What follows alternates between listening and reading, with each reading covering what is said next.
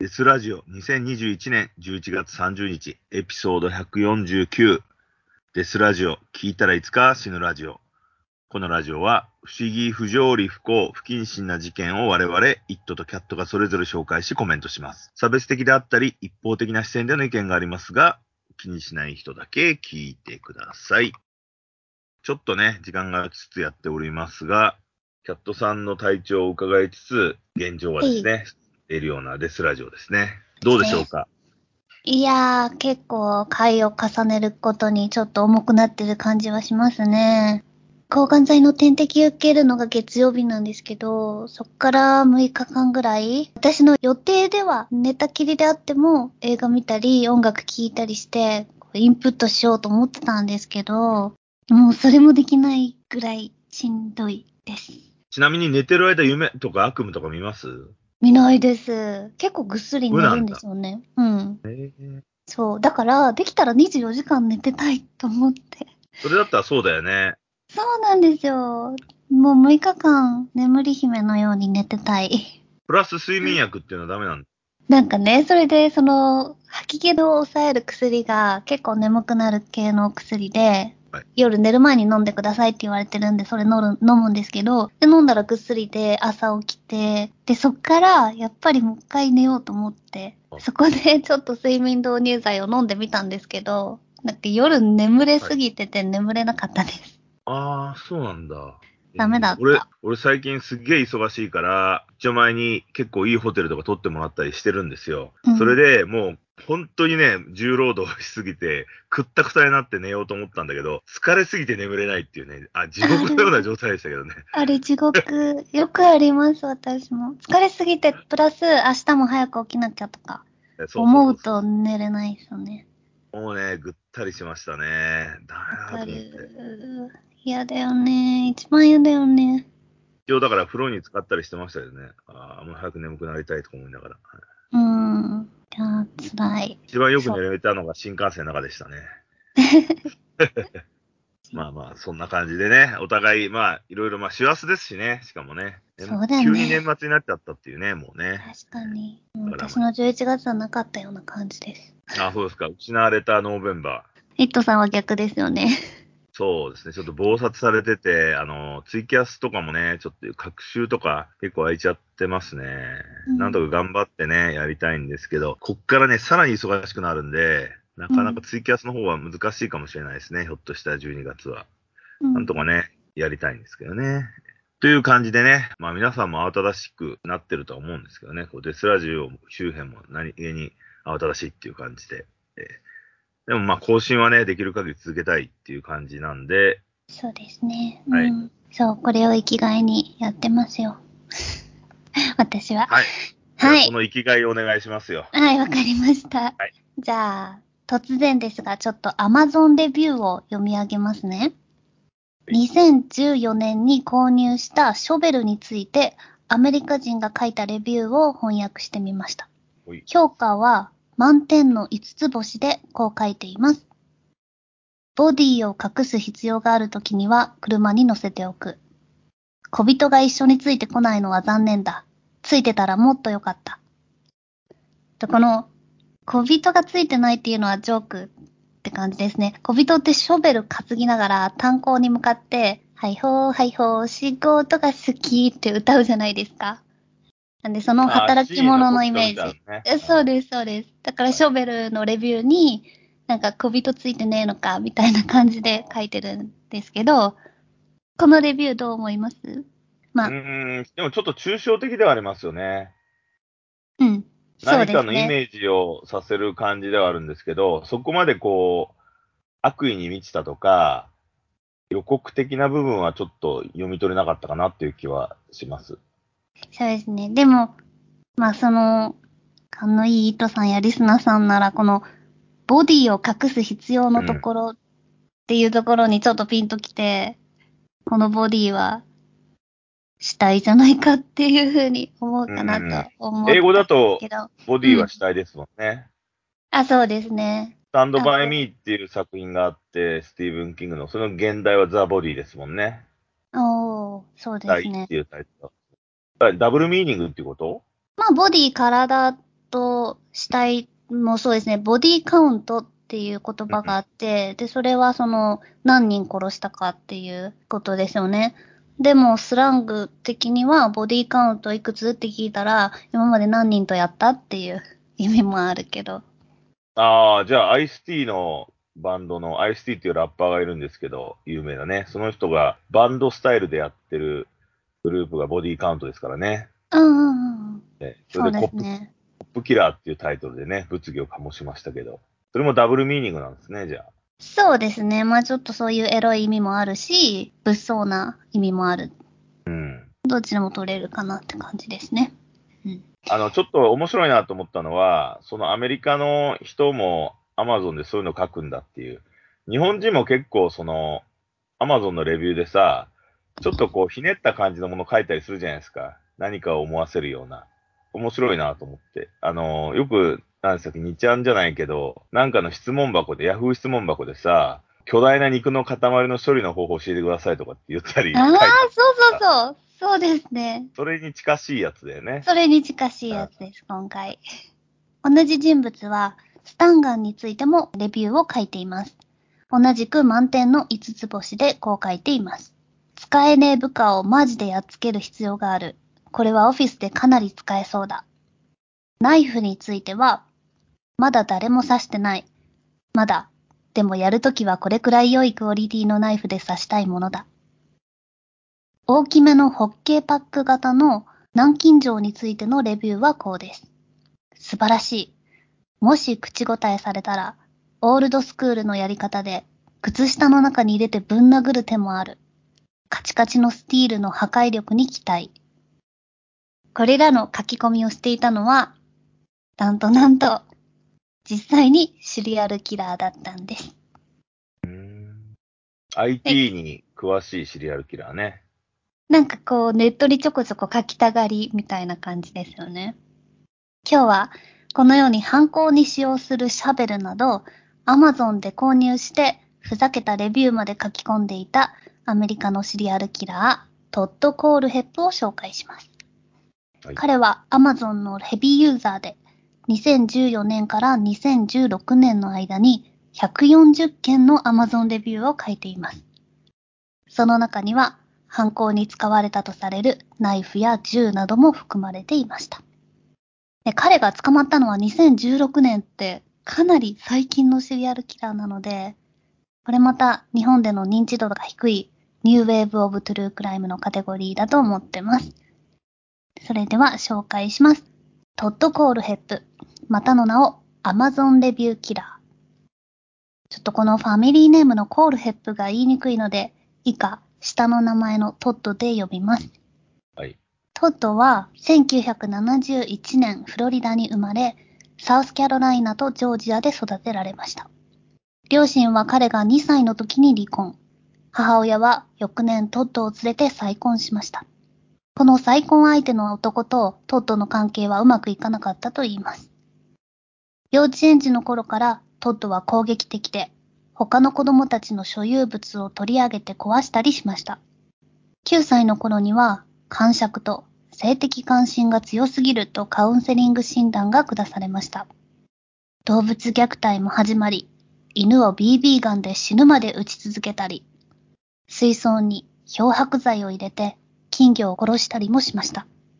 早くもレッドフラッグが立ったっていう感じですね。彼の父親はトッドには怒りという感情しかないと後に語っています。せんきゅうひゃくはちじゅうさんねん、彼は実の父親とアリゾナで暮らすことになりました。父親は彼に武器のコレクションを見せ、爆弾の作り方などを教えました。しかし遊び人で家にほとんどいないため、トッドは母親の元に戻りたいと言い出すようになります。しかし母親は、何かと理由をつけては父親との滞在をできるだけ長引かせようとしました。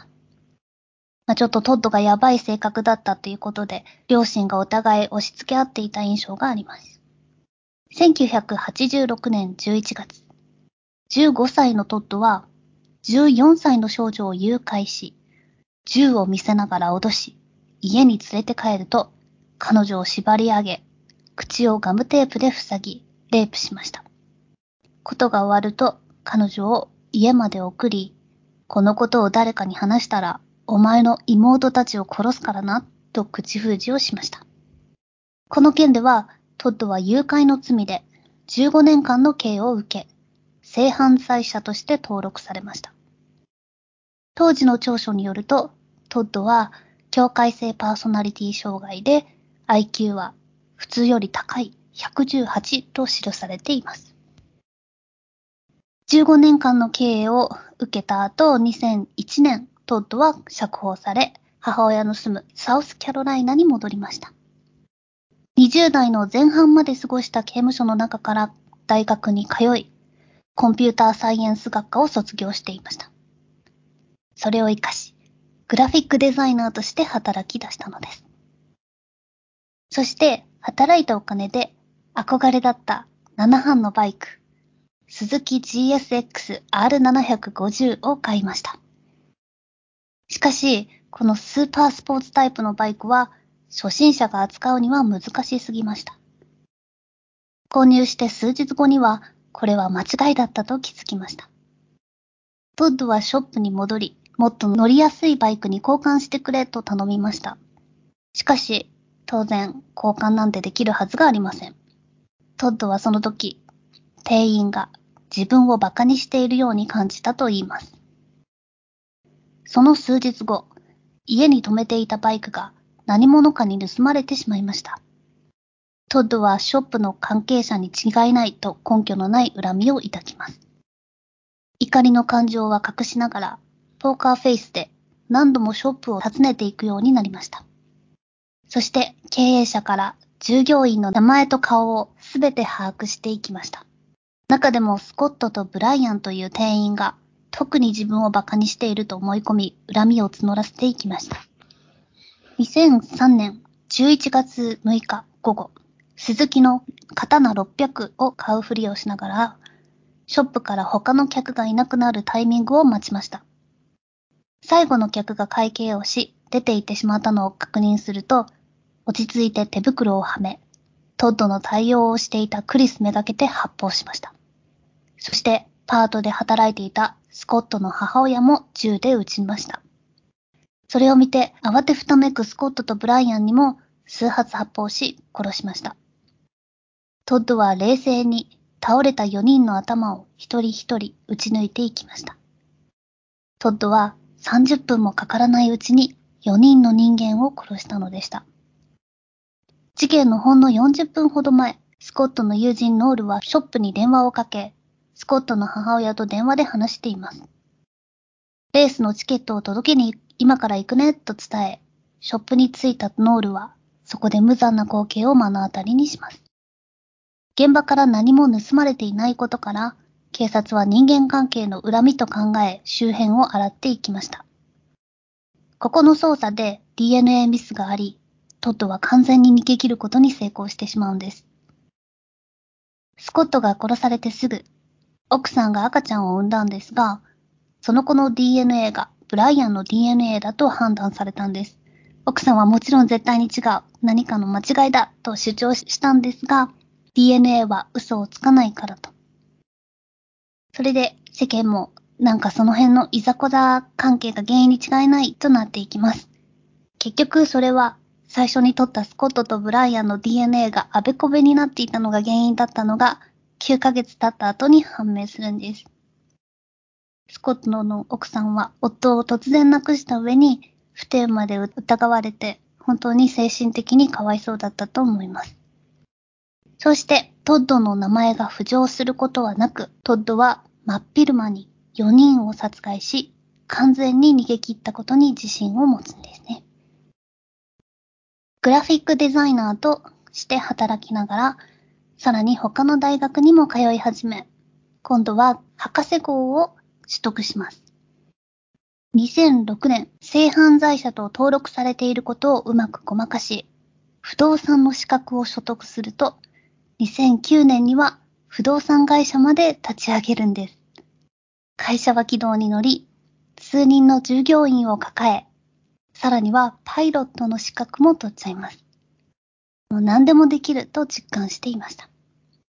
そんなノリノリのトッドでしたが、ナルシストな性格が目立っていき、従業員とぶつかることが多くなり、仕事中にポルノを見ていたり、じゅうよんさいの時のレイプがバレたりと、周りの人間が明らかに自分と距離を取っていく疎外感も感じ始めていました。その頃から、Amazon に暴力的でふざけたようなレビューを書き込むようになりました。そして、殺人の虫がまた湧いてきてしまいます。トッドはジョニーとメーガンというカップルを家のお手伝いさんとして住み込みで雇うことにしました。トッドによると、二人はドラッグ中毒で、お金も持っていなかったので、トッドの所有物を盗もうとしてきたので、セルフディフェンスのためにジョニーを撃ったと言います。メーガンのことは殺したくなかったので、コンテナの箱の中に閉じ込めることにしました。そして、Amazon で購入した軟禁状を使って鍵をしました。メーガンの扱いにも困ってきたトッドは、メーガンも撃ち殺し、裏庭のジョニーの遺体のそばに埋めました。その後、ケイラとチャールズというカップルを新たに雇いました。二人を招いたその日、トッドによると、二人はひそひそと窃盗の計画を立てているのを聞いたと言います。それに激怒して、トッドはピストルでチャールズに発砲しました。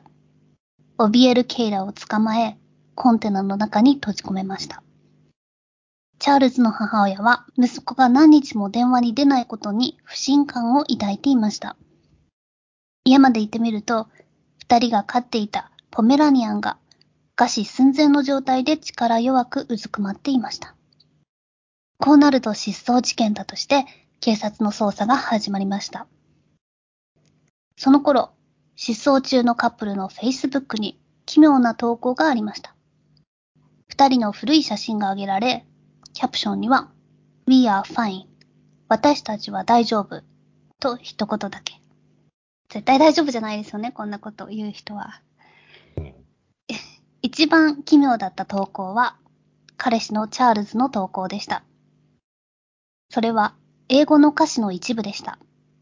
ちょっとこのまま英語で読み上げてみますね。イットさん絶対何の曲かわかると思うんで。 Last thing I remember I was running for the door. I had to find the passage back to the place I was before. Relax, said the nightman. We are programmed to receive. You can check out any time you like, but you can never leave. ちょっとサビの一歩手前だからわかんないかもしれない。あなたはいつでもチェックアウトできるけど、ここから出ることはできない。ああ、わかる。Welcome to the Hotel California。イエース。そう、そうです、そうです。俺さ、ちょっとちょっと余談なんだけど、うん、話していいですか？その歌詞が出たっていうことは。うん。あの昔俺ラオスにいた時に、ラオスに旅行した時にさ、あの深夜パーティーがあるんですよ、毎晩。うん。それがあのロックパーティーと。レイブパーティーとレゲエパーティーみたいなのがあって、それが深夜ね、あの、ジャングルの中みたいなところでやるわけよ。で、ロック場みたいなところ行ったらさ、その、ホテルカリフォルニアがガンガンかかっててさ、うん、あの、で、バケットバーって言って、ちっちゃい子供が、あの、砂遊びに使うバケツに氷と、多分ウォッカとオレンジジュースかなんか入れて、ストローにほんぐらいさせて売ってんのね。うん。それでさ、あの、それを買うと、店員がなんか言ってるわけよ。なんとかとか言って。で、これ何言ってんだろうと思ったら、うん、そいつがさ、あの、爆音のホテルカリフォルニアの中、そのバケツを渡すときに、ホテルカリフォルニアからは戻れないぞっつって渡して。You can never leave? そう。恐ろしくない？なんか。怖い。だってホテルカリフォルニアって、そのホテルから出られない話だからね。そうだよ。ナイキみたいにね。うん、怖い話ですよ。イーグルスのね。うんうん、なんかね、合言葉かなんかわかんないんだけどさ、そのバーテンがバケツを渡すたびに、戻れないぞとかって言ってんの。ネバーリーブだっけ。うん。それを思い出しました。怖い。このホテルから出ることはできない。そうそう入ることはできるけどね、出ることはできないんだよね。そうそうね。そう。いろいろ考察が書かれてるよね。ね、ホテルカリフォルニアについて。そうですね。いろいろ悪魔の歌だとか書かれてますね。でも、この失踪中の人間がこんな不気味な歌詞を意味ありげに載せるなんて結構奇妙ですよね。まるでもう帰らぬ人になっているかのような。まあ実際そうだったんですけど。そうですね。結局これは全部トッドが Amazon レビューを書くようにいたずら心で書いてたんですよね。ケイラを監禁してからいっかげつが経ち、捜査がヒートアップするにつれてトッドは捕まるんじゃないかと怯えるようになりました。にせんじゅうろくねんじゅういちがつみっか、警察はケイラの携帯電話の位置情報からトッドの家を突き止めました。警察が家に入ると、犬の首輪につながれてコンテナの中に監禁された状態のケイラが発見されました。ケイラはボーイフレンドのチャールズをトッドが射殺したことを伝えました。さらには数年前のバイク屋さんのよにん殺しも自分がやったんだぜと言い切っていたことも伝えました。トッドは最低でもしちにんを殺したということで逮捕されました。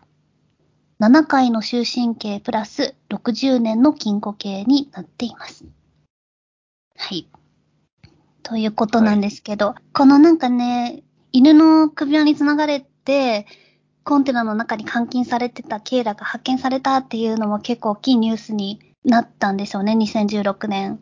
なんでそのチェーンがつながれているっていうことで、その後にエミネムがラップで、どんな歌詞だったかな、フリーライクケイラみたいな、なんかケイラみたいにチェーンから俺は外れて自由なんだぜ、ケイラみたいにな、みたいな歌詞があるそうです。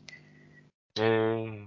そう、これが時事ネタが入ってるってことね。あ、そうですね、時事ネタ。うん、当時のこのケイラは大きいニュースだったんですね。うーん。あ、でも死刑にならないんだね。そうですね。ここの州は終身刑ななかいぶんって感じ。まあ一応出さないっていうだろうけど。そうね。しちにん殺してるので、もしかしたらそのしちにん以上やってるかもしれないとは言われています。ああ、発見されてないんだ。うん、なんかさ、アメリカって今さ、ヒッチハイクできないんでしょ？あ、そうなんですか？ヒッチハイクする人がさ、殺されたりさ、よく失踪するからさせないってなってるんでしょ？うん、へえ。それぐらいさ、人がいなくなるのが多いってことじゃん。そうですね。うん、だからね、そのなんとまだまだ殺されてる人はいるんだよっていうのはやっぱ信憑性あるよね。そうですね。うん。あと結構このシリアルキラーって。まあ昔の話が多いけど、にせんじゅうろくねんって結構つい最近だから。そうですね。うん。まあでも何人からがシリアルなのかっていう部分の定義はある。よにん、なんかよにんじゃないですかね、確か。そうなんだ。だっけ、うん、よにんだったっけ。よにんを、なんつうの、一度じゃなく、別の場所で殺す。そうそうそう。そうでしょ。ちまちま殺していくと、シリアルキラーに。ちまちま。あの、口を潰すようにさ、人を殺していくと、シリアルキラーにってされんだ。うん。なんか俺はさ、じゅうにんいじょうみたいなのぼんやり考えてたんだけど、殺人をライフワークにしてやってる人がシリアルキラーにってされるのかと思って、よにんぐらいでいいんだね。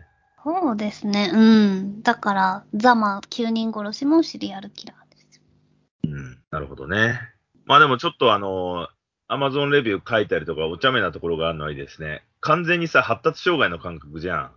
アイティー 系に強いとかさ。ある種のスキルが突出してるっていう、そう、ね、そう。で、感情のコントロールができないって、なんか エーディーエイチディー 感が強いけどね。あ、そうですね。うん。アイキュー も高いし、資格とか結構取っちゃうから、ね、不動産まで経営してたんで、社長やってたんで、お金も稼いでたっていう。ああ、ヤクザ感があるよね。不良感というか。そうですね。でもまあ、あんまり部下はうまいこと手なずけられてない感ありますよね。やっぱり、あの上司おかしいみたいに。思われてそうじゃない？あんまり人と。まあまあ、要は人間性が他人と距離が取れない人だろうからね。うん。やっぱ敬遠はされんじゃないですかね。でもアメリカ人ってどうなんだろうね。最初からこう、他人を敵として見てる節あるじゃないですか。アメリカ人自体は。え、そうかな？多人種国家だからさ、How are you とかって普通言わないじゃん。どうよとか言って。えー、言わなくない？なんか、スーパーとかでも言うイメージだけど。いやいや、違う違う、日本人が。あ、あ、日本が日本は言わない言わないでしょ、どうよ、調子はとか。うん、あれって別にさ、本当に具合のこと聞いてるわけじゃなくて、お前何者だよっていうことも含んでるわけでしょ。いやー、どうなんですかね。まあ、世界、住む世界的には、そのちょっとワルの世界ではそうなのか知らないけど。いや、だってヨーロッパでもハワイユーとか聞いたことないよ。旅人から聞くけど、どうよとか。えー、アメリカ人ってなのかなと思うけど、オーストラリア人はグダマイとか言ってくるけどさ。うん。グダマイグダマイとかって言ってくる。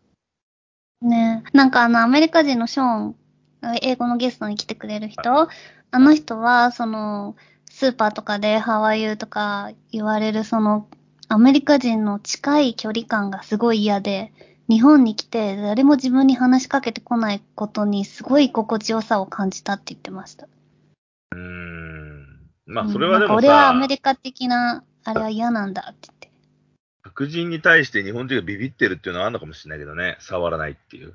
うん、でも日本人って結構距離詰めないじゃないですか。もちろん詰めない。ね、それがお互いに興味ない感じ、うん、がいいねって、こう、ショーンがアメリカに住んでると、ジムとか行ってもなんか、まあタトゥーだらけじゃないですか、あの人。はい。え、なんかタトゥー痛かったとか、このタトゥー見せてとか、すごい話しかけられる、なんかすごい質問される、うん、それがすごい嫌だって言ってました。あ、でもそれってなんかさ、うん、田舎だと声かけられるかもね。田舎のおばはんとかやったら一人で。確かにニューヨークとかでそのタトゥー痛かったはなかなか言わないですよね、うん、きっと。だから多分さ、田舎者が多いってことなのかもね、ひょっとしたらね。田舎者的思考が多いっていうかさ、だからやっぱりそうだよ。そのコミュニティに来てるっていうことは、あの我々の土地に入ってきてんだからっていうことじゃない？その距離が近いっていうのは。よくなんか大阪でもおばちゃんとかがさ、なんかやたら距離近いとかがあるじゃないですか。別に自由突きつけられるわけじゃないからいいんだけど、うん、やたらさ、あの、ギューってくるじゃないですか。うん、あれはやっぱあんま慣れないっていうか、俺も。えー、私結構好きなの。なんかね、大阪とか行くと話しかけられるのよくあるじゃないですか。東京はほんとないけど。うん。それは楽しかったけどな。まあまあ、あ、でもね、今思うと、今はコロナだからさ、あんまり距離を詰めては来ないかもね。確かに最近、あの、地方行った時は、そこまで距離詰めてくる人いなかったね。コロナ前はなんかそういう感があって、やたらこう、なんつうの、どこから来たかとかさ、いろいろ聞いてくるみたいな。うん、宇宙、宇宙から来たよとか嘘言ったりしてさ、したしたけど。なんでお前に個人情報渡さないといけないんだよっていうような感じがあってさ、これは嫌で。でももっとアメリカ、うん、まあ、アメリカ人とかの方が嫌な感じはするかなっていう。そうね、どっから来たのとかすぐ言うじゃん。うん。うん、だからそれってやっぱ警戒してんのかなっていうふうに俺は思ってる節はあったんですけど。ああ。そうじゃないのかね。じゃあ何のために言ってんだろう。別に意味ないんだと思う。なんかただ口からふーって出てくるっていう。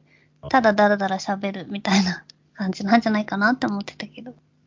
なんかね、ちょっとその文化の違いというのをね、いろいろ感じるところはあるかなっていうところですかね。ただまあまあ、映画見る限りだと、やっぱりね、アメリカ人とかやたら距離を詰めるよね。うん。劇だから実際はそうじゃないっていうのもあるのかもしれないけど、やたら人に声かけるさ、やつらが異常に多いよね。そう。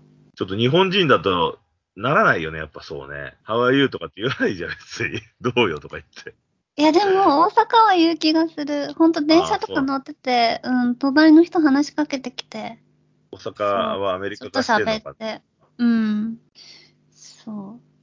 なるほどです。はい。はい、では、えー、っと、今日はこんな感じですかね。はい。アップデートの情報は Twitter、インスタで発信しているので、デスラジオで検索してみてください。また、ノートにてスペシャルゲストとの対談とテキストも公開しておりますので、合わせてご覧ください。そして、えー、毎週金曜日に私、イットがデスライブはさ、ちょっとね、師走なんで厳しいですけど、一応努力して、できる時間はでやるようにしてます。えっとね、多分ね、あの、予告を出すようにします、これからやるときは。ちょっとね、なかなかタイミング的に難しかったですね。やるときだけやりますっていう風に乗っけるようにします。そして、キャットさんがね、この病床の中で、デスラジオ英語版、英語でデスラジオって打つと多分イングリッシュが、デスラジオイングリッシュが出てくると思うので、そちらも聞いてみてください。それではまた。それではまた。